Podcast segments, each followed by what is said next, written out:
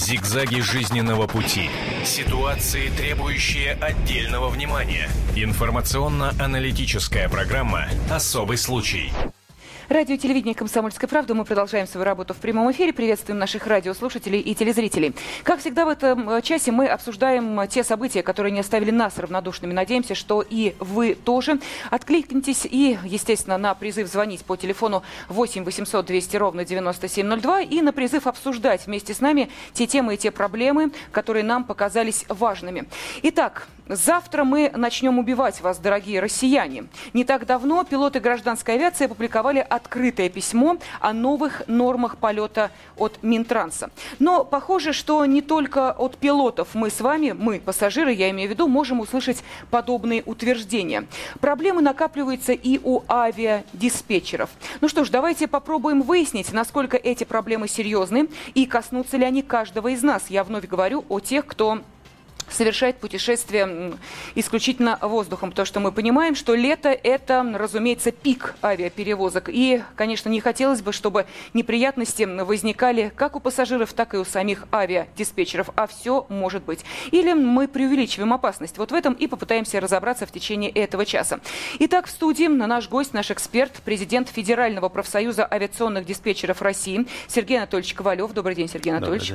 А также на телефонной связи с нами в течение всего часа будет Олег Владимирович Савченко, депутат Государственной Думы, а, поскольку, к сожалению, у нас ситуация, что в небе, что на дорогах, увы, далека от идеальной. Как мы понимаем, не все гости могут вовремя добраться до нашей студии. А также в студии и корреспондент московского отдела «Комсомольской правды», человек, который проводил свое расследование и опубликовал его в газете «Комсомольская правда» Никита Миронов. Никита, день добрый. Добрый день. Ну а для начала, чтобы мои слова все-таки не были э, восприняты как нагнетание опасности и, может быть, несколько преувеличен. Давайте посмотрим сюжет, который подготовили наши журналисты. Итак, слушаем и смотрим. Диспетчеры столичных аэропортов обеспокоены. Они уже не справляются с нагрузкой, а устаревшее оборудование тем более. По данным сотрудников, только с января по апрель в небе произошло три опасных инцидента. Самолеты были в 15 секундах от столкновения. Первый такой случай произошел 7 марта. Тогда в Домодедово в опасной близости оказались аэробус авиакомпании Swissair и Boeing компании Ямал. Спасла от катастрофы только мгновенная реакция пилотов. А летом в сезон отпусков аэропорты ежедневно принимают и отправляют около двух с половиной тысяч самолетов. При этом каждый год пассажиропоток увеличивается на 20%. Авиадиспетчеры трубят тревогу. Они работают на грани человеческих возможностей по 10-15 часов без перерыва. Но проблема кроется не только в огромной нагрузке на сотрудников автоцентра. У диспетчеров есть претензии к технике. В Московском центре автоматизированного управления воздушным движением установлено оборудование, которому ему уже более 30 лет. При этом гарантийный срок службы всего лишь 15. В итоге только в мае оборудование отказывало 6 раз. С одной стороны, смертельной опасности отказа оборудования не представляет, ведь раньше летали без всяких высоких технологий. О движении воздушного судна диспетчер может судить по докладам экипажа. С другой стороны, работа диспетчера усложняется, а если учесть растущее количество пассажиров и самолетов, вероятность ошибок в работе диспетчера растет. Россия один из мировых лидеров по количеству авиакатастроф, но почти в 100% 90% случаев вину возлагают на экипаж. Последний раз вина диспетчера была доказана в 92 году, когда разбился Ту-134 в Иванове. Тогда авиадиспетчеры, как выяснилось, не сообщили экипажу об имеющихся отклонениях от курса. Почему авиадиспетчеры-пилоты, вспомним хотя бы их недавнее обращение, пытаются бороться за жизнь пассажиров, а по факту летать не становится безопаснее? Почему в небе становится тесно и почему так предсказуемы столкновения самолетов, по мнению авиадиспетчеров? Мы выясним в программе «Особый случай» на телевидении радио «Комсомольская правда».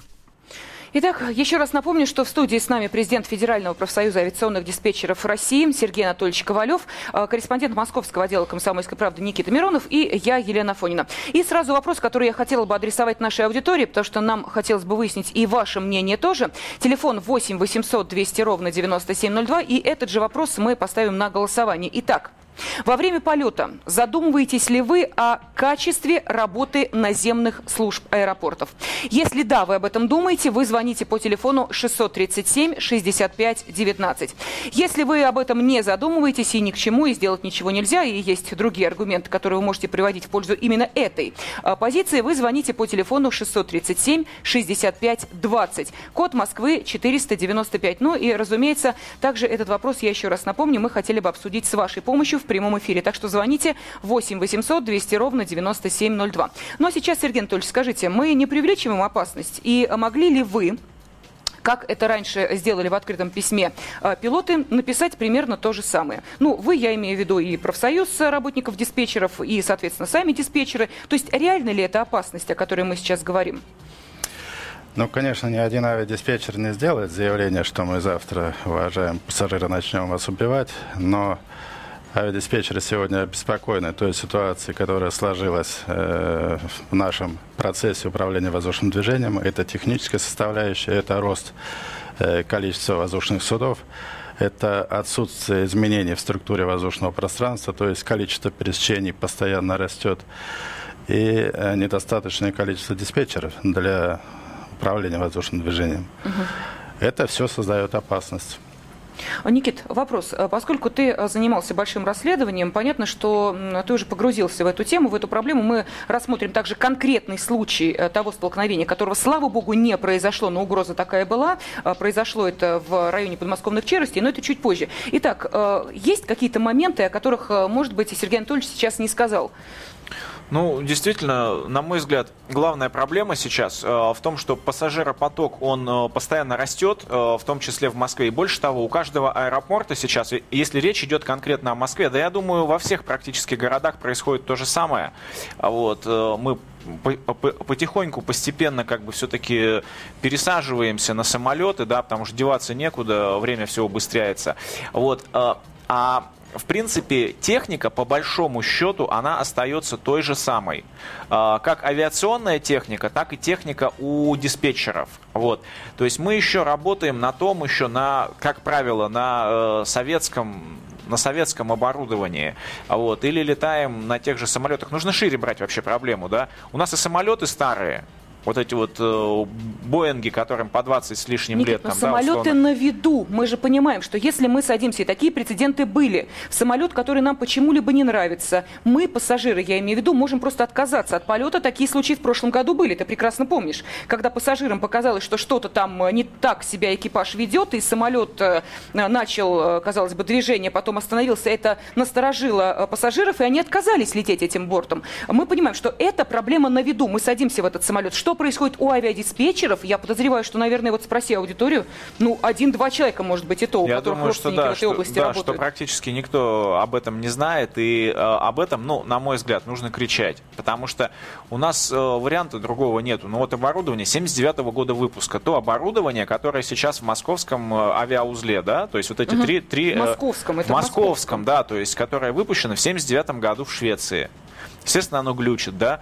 Вот о чем надо говорить, если как бы речь идет именно о диспетчерах. Вот, вот, вот эту тему нужно поднимать. Ну и, конечно, растущая нагрузка на людей, но она же вот, ну, достаточно сумасшедшая. Тем более из-за того, что, вот как э, я понимаю, все больше становится самолетов в воздухе, то а, их курсы все чаще и чаще пересекаются, возникают, как говорят э, пилоты и диспетчеры, так называемые конфликтные точки, да, mm-hmm. и нужно просто как бы их э, разводить. Очень сложное движение, оно, его можно сравнить сейчас движение самолетов над Москвой летом а, с движением а, на московских автодорогах в час пик.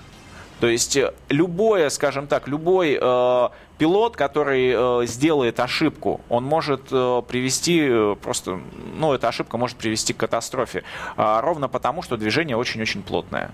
Ну, а давайте э, еще одного гостя, эксперта, присоединим к нашему разговору. Я сказал, что на телефонной связи с нами в течение э, всего часа э, будет депутат Государственной Думы Олег Владимирович Савченко. Олег Владимирович, вы э, сейчас слышали, о чем мы говорили, и Никита да. Миронов, и Сергей Анатольевич Ковалев, они э, сказали о том, что эта проблема не надуманная. Вот э, как кажется вам, если мы говорим о диспетчерах, то в чем самая большая проблема? Добрый день, уважаемая да, добрый аудитория, день. добрый день, э, коллеги. Я с вами абсолютно согласен. Проблема есть. Проблема э, носит уже, на мой взгляд, глобальный характер, но еще нет такого дедлайна, и поэтому я очень признателен вам, вашей радиостанции, что вы подняли ее своевременно. Потому что во всем мире э, так или иначе уходит от человеческого фактора. Мы понимаем, uh-huh. что все диспетчер это человек, который э, со своими проблемами, со своими там разными сложностями.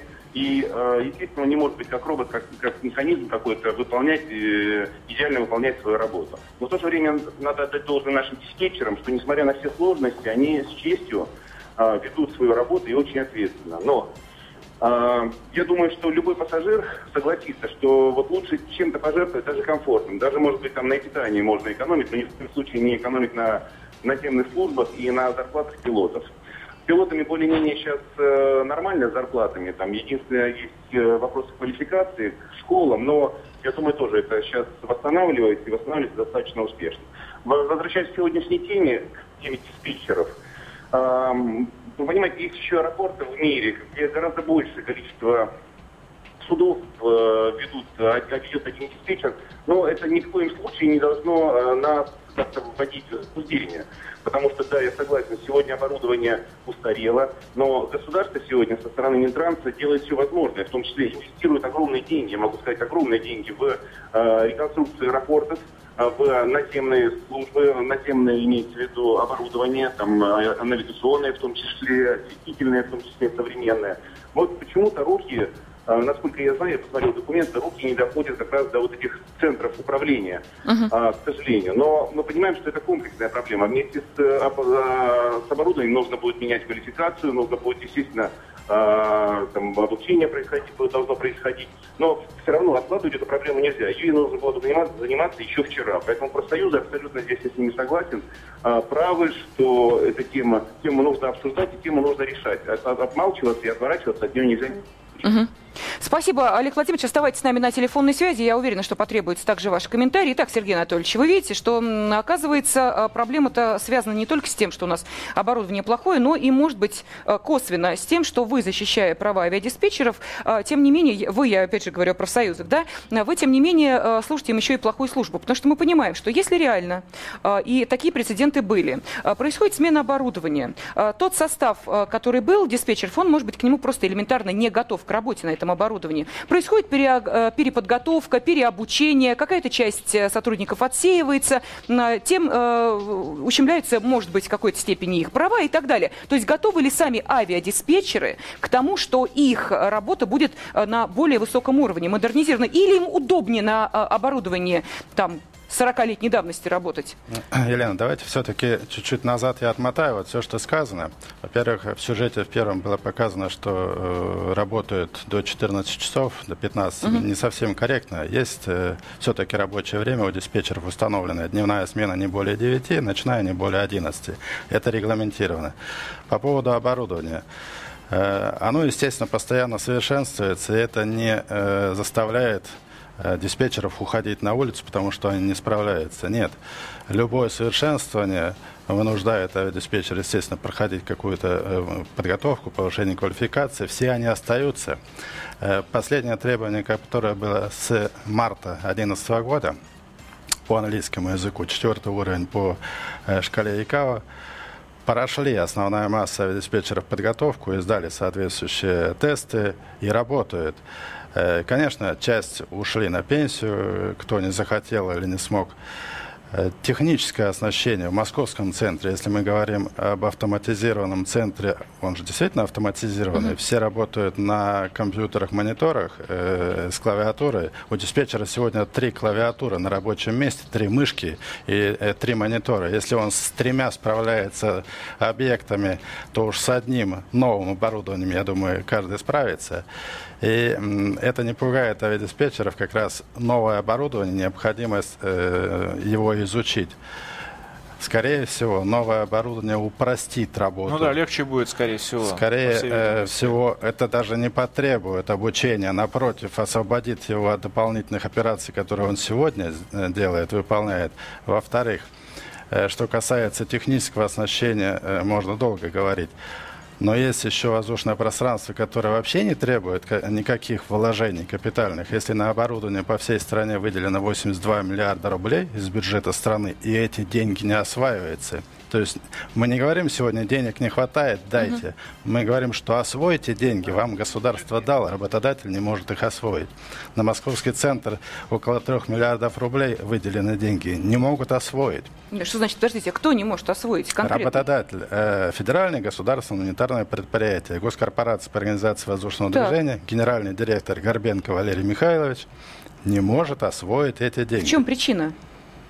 Либо невозможности э, управлять процессом, работать э, с заказчиками, э, с подрядчиками, которые mm-hmm. приняли этот заказ э, на выполнение технического оборудования, либо неспособность вести с ними переговоры, либо невозможность вообще управлять э, предприятием. Хорошо, э, нужно понять, механизмы воздействия есть какие-то, чтобы эта ситуация все-таки изменилась? Конечно, есть. И э, эти механизмы с нашей стороны мы призываем общественность повлиять, мы призываем органы власти повлиять. Более того, в Комитете по транспорту в прошлом году, еще при прошлом созыве, я эти вопросы поднимал. Вы имеете в виду Госдуму? Госдуму. 24 марта было заседание по именно проблемам московского авиаузла. Эти же вопросы я там поднимал. Сказали, осенью 20, э, в ноябре 2011 будет московский угу. центр. Прошла та осень. Э, то есть вот это новое оборудование, я просто как бы, ну... Да, да, подводя по, по, Да, то есть поясню, оно должно было быть установлено еще в ноябре 2011 Абсолютно. года, причем в новом помещении, правильно, если я правильно, правильно. помню, да. Сейчас у нас что? У нас сейчас июнь 2012. Где оборудование, где помещение, Ком- ничего нет. Помещение построено, коробку поставили, оборудование еще не сделано. Не Его не закупили. Его еще не сделали. Ага, понятно. А, Олег Владимирович, обращаюсь я вновь да, к я депутату Государственной Думы, Олег Владимирович Савченко. Олег Владимирович, видите, э, вот оказывается общественность должна повлиять на то, чтобы Знаете, оборудование было э, установлено. И Дума. Вот, ну, общественность понятно. Все, что можем, мы делаем. Ну, вот сейчас наших э, радиослушателей, телезрителей, я не знаю, что, в одиночные пикеты, что ли, поднимать, чтобы они стояли. Можно, можно в одиночные, можно массовые, массовые пикеты. Что Госдума может сделать в этом смысле, Олег Владимирович? И может Еще раз, можно делать одиночные пикеты, можно массовые пикеты делать, но существует фактор, называемый система госзакупок. И, э, вы знаете, не только отрасль авиационная, а еще много отраслей пострадали, учитывая то, что, вот, как обычно, вместе с э, водой выплеснули ребенка. То есть вместе с идеей уйти от коррупции, как бы минимизировать uh-huh. фактор коррупции при госзакупках, мы понимаем, это здесь огромные средства специализированное оборудование, масштабы и возможности, и маневр для коррупции, для коррупционной составляющей очень большой. А, соответственно, уже ужесточение Министерства экономического развития вот таких э, закупок привело к тому, что и оборудование не, не, не получается, как по факту. Видите, ни подрядчик, ни субподрядчик не может справиться или с теми заданиями, которые поставлены, или с теми условиями, которые выдвигаются в соответствии с 94 законом по, по, по закупкам. Сейчас э, как раз были слушания, и мы на на комитете рассматривали, и сейчас МЭС выходит с упрощением таких процедур в случае, если речь идет о специализированном оборудовании. Здесь идет речь о специализированном оборудовании, которое там выпускают одна-две фирмы максимум, которые там э, имеют даже, может быть, монополию в мире. Я, конечно, не, небольшой специалист, но думаю, что так и есть. Теперь следующее. Что касается в целом э, системы управления диспетчерская система управления транспортом. Смотрите, существует система, существует проблема только в основном, самая главная проблема это в Москве. Почему в Москве? Потому что этот подход запрещен пролет.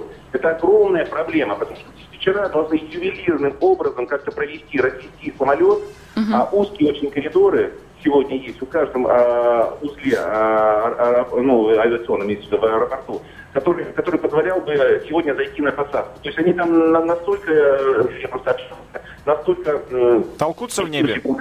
Настолько сложное, настолько сложное движение, настолько сложные маневры, что там э, профессионал только может, там, никакая, мне кажется, даже оборудование никакое не спрашивает, не, не справится никакой компьютер. Настолько они уже э, привыкли и э, где-то там находят какие-то лазейки, но это же всегда бывает, где тонко, там рвется. Это же до, до первого случая. Поэтому mm-hmm. нужно открывать, нужно открывать Москву. Может быть, не все, не, не во, во всей поверхности Москвы, имеется в виду не по всему МКАДу, но какие, на каких-то территориях нужно расширять зону пролета э, авиационных э, авиационных средств, потому что mm-hmm. по-другому э, выйдет так, что количество рейсов увеличивается, количество полетов увеличивается, а в тех же коридорах это приведет к какому-то коллапсу, и уже там никакое оборудование не... Олег Владимирович, мы вас поняли. Олег Владимирович Савченко, да. депутат Государственной Думы. Э, Никит, я вижу, что ты не согласен с э, идеей Олега Владимировича я, открыть я, я не то, что не согласен, я, я, я, я, я, если честно, пугаюсь. Вот есть как бы интенсивный путь развития, да, там, сельского uh-huh. хозяйства, а есть экстенсивный, да, вот интенсивный это новые технологии, там, да, и применение удобрений удобрения. А если экстенсивно, это все засеять. А вот, и э, вот, вот у нас примерно то же самое. Ну, Друзья мои, я боюсь, я боюсь, что надо мной будут летать самолеты. Вполне серьезно. То есть, а, а если какая-то авария? Мы все помним, что в Иркутске они было. Сейчас там... летают по пригородам, они сейчас летают над пригородами. Частично. Посмотрите, как мы заходим на посадку во Внуково, в Шереметьево, посмотрите. Согласен. Разворачиваются над Ясенево, да, все, да, это, все это я знаю. Но, все, но большая часть Москвы, проблема? большая часть Москвы, согласитесь, она пока для воздушного... Я не говорю, не говорю над Кремлем летать. А вот, но большая часть э, движения, ну, в смысле, большая часть Москвы все-таки для авиационного движения закрыта. Ну, я не знаю, если открыть, ну, я боюсь, что это просто опасно. Никита, это, ты категорически против. Сергей Анатольевич. Это, Скажите, пожалуйста, это следующий вопрос. Следующий вопрос, чтобы мы были тоже чисты перед, перед слушателями. Сколько в диспетчер в аэропорту Сингапура или в аэропорту Сан-Франциско, например, или Лос-Анджелеса делает проводок, один ведет судов? И сколько у нас максимальное, максимальное количество судов? Угу. Спасибо за вопрос, Олег Владимирович. Пожалуйста, Сергей Анатольевич, давайте Значит, ответим. Э, по поводу... Ну, про три э, мышки мы уже слышали, три э, клавиатуры, да, поэтому... По поводу количества пропускной способности, здесь тоже несовместимые, э, можно цифры приводить. Если у нас отсутствуют вообще нормы пропускной способности, приказ министра гражданской авиации от 1986 года, когда пять одновременно воздушных судов на связи, не более, и за час не более 20 воздушных судов, Фактически эти цифры уже давно сместились. В московском центре до, до 20 воздушных судов одновременно на связи находится. Нельзя Сергей сравнивать с теми правилами, которые... вынужден нас прервать ненадолго. У нас сейчас небольшой перерыв, потом вернемся к обсуждению этой темы. Об этом нельзя не говорить. Особый случай. Радио телевидение «Комсомольская правда». Продолжаем свою работу в прямом эфире. Я напомню, что сейчас в центре нашего внимания такая профессия, как авиадиспетчеры. А, кажется, где они там а, далеко, мы-то в самолете, у нас-то хорошо, безопасно, а вот всегда ли это так? Выясняется, что оборудование изношенное, авиадиспетчеры работают с таким количеством бортов, что мало не покажется, ну и, соответственно, внимание у них а, рассеивается. Но это человеческий фактор пресловутый. Есть еще и технический фактор, о нем мы обязательно тоже поговорим. Если вы пропустили первый первую часть нашего разговора. Но я думаю, что э, из такого резюме в финале программы вам более-менее станет понятно, насколько эта проблема касается каждого из нас. А в студии сейчас президент Федерального профсоюза авиационных диспетчеров России Сергей Анатольевич Ковалев, а также корреспондент московского отдела «Комсомольской правды» Никита Миронов и на телефонной связи со студией радио и телевидения «Комсомольская правда» по-прежнему депутат Государственной Думы Олег Владимирович Савченко. Я напомню, э, телефон прямого эфира 8 800 200 ровно 9702. И вопрос для голосования, которое мы задаем нашей аудитории. Итак, задумайтесь, пожалуйста, вспомните. Вот наверняка вы э, не так давно э, летали, и э, все-таки во время полета вы задумываетесь о качестве работы наземных служб, но тех же самых авиадиспетчеров. Если да, задумываетесь, и это вызывает у вас опасения, вы как-то все-таки э, хотели бы, чтобы вы были в безопасности, ну и, соответственно, для вас наш сегодняшний разговор не лишний, звоните по телефону 637 65 19. Если вы считаете, что все равно ничего сделать нельзя, а, и, соответственно, не нам об этом думать, пусть кто-нибудь задумается о том, чтобы наши полеты были безопасными,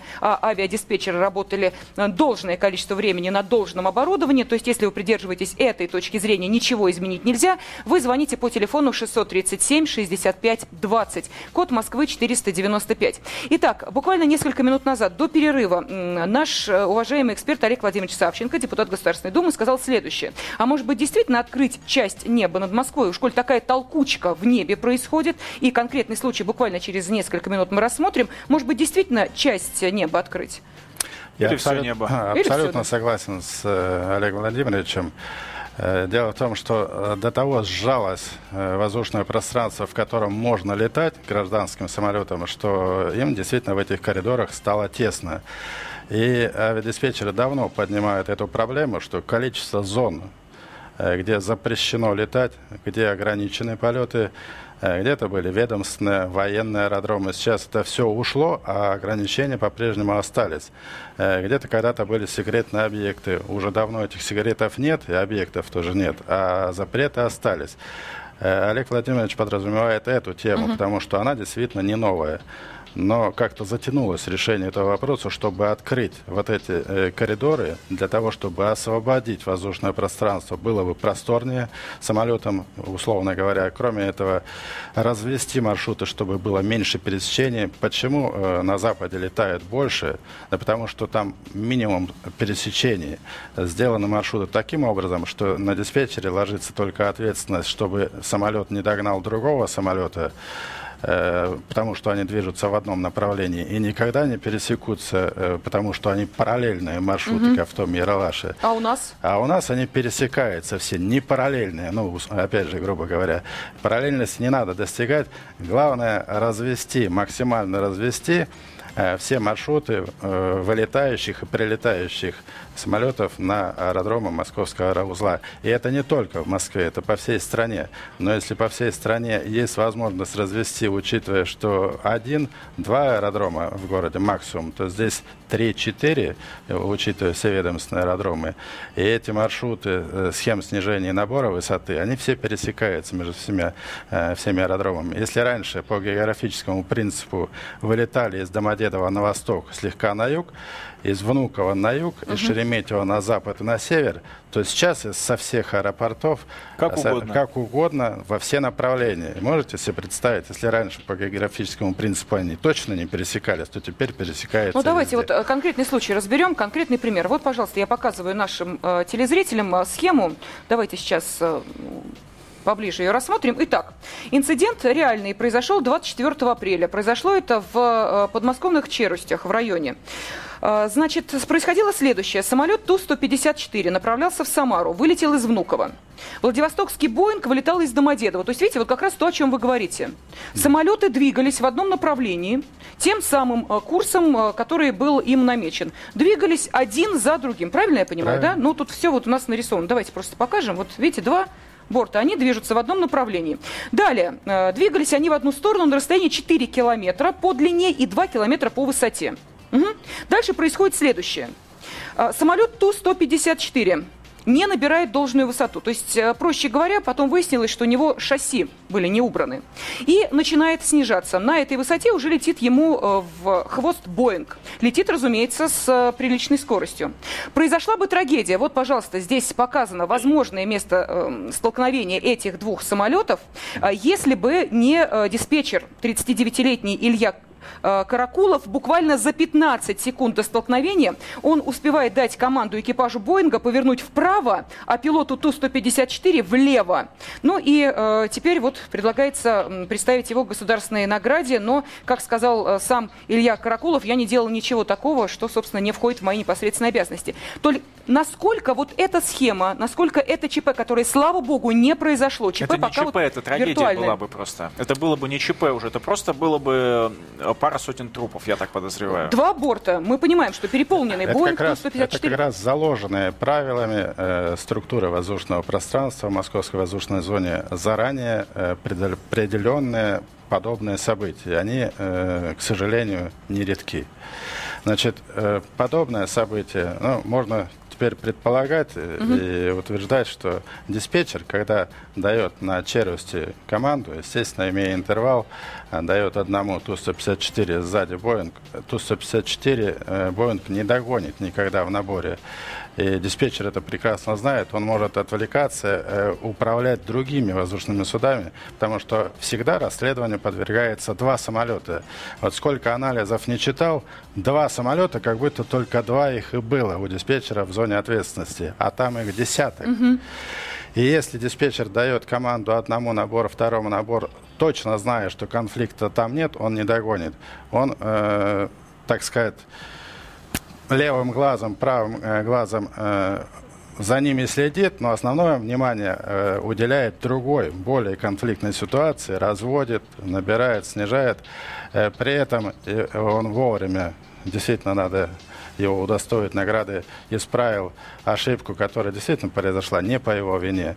Технический экипаж ли забыл, техническая либо проблема была, что не выпустили uh-huh. шасси. При не, э, выпущенных шасси, естественно, скорость гасится, и тут происходит тот самый догон.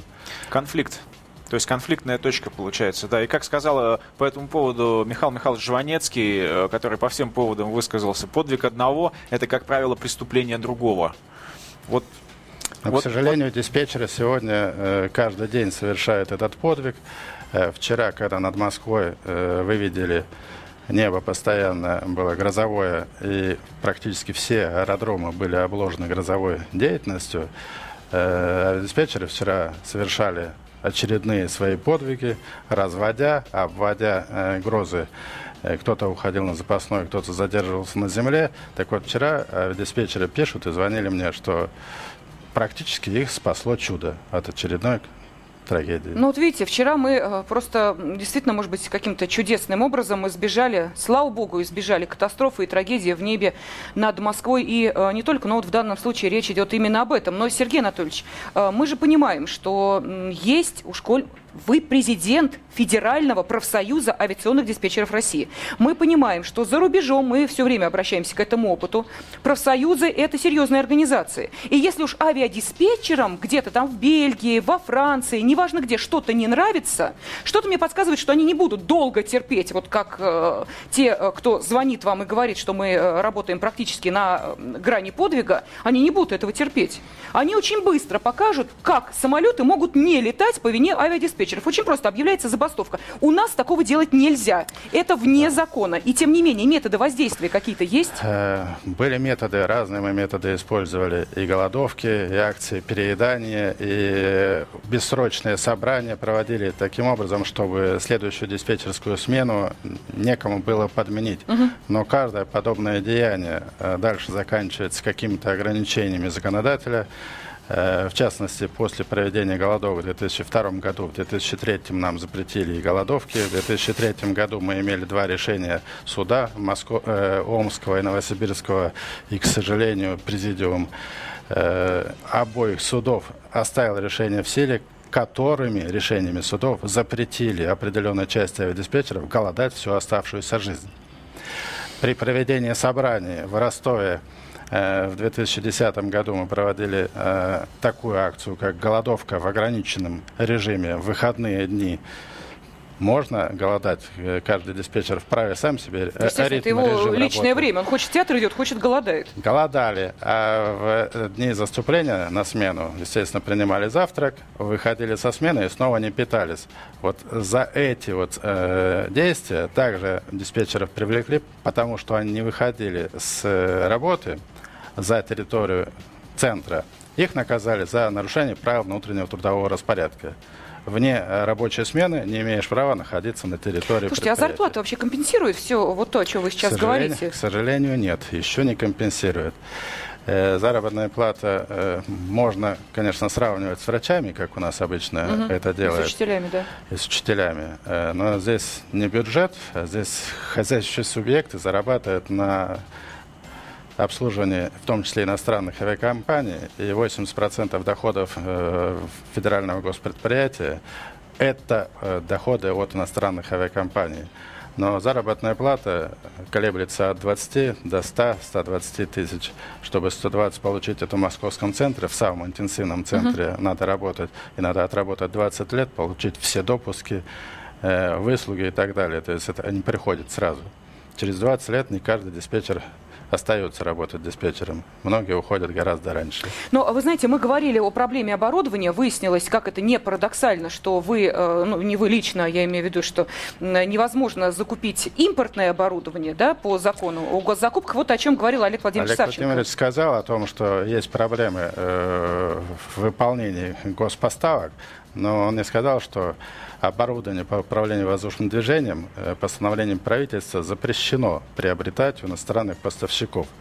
То есть шведская система в московском центре стоит автоматизированная от 1979 года, о которой Никита говорил. Никита говорил, да. Э, в то время в Советском Союзе можно было иностранное оборудование купить.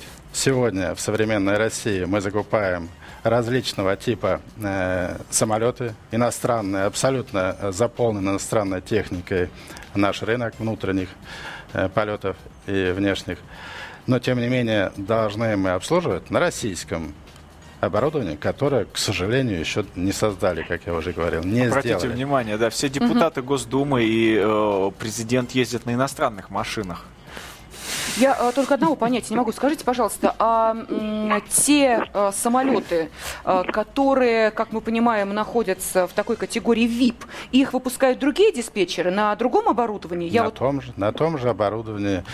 Э, почему-то они не, не думают.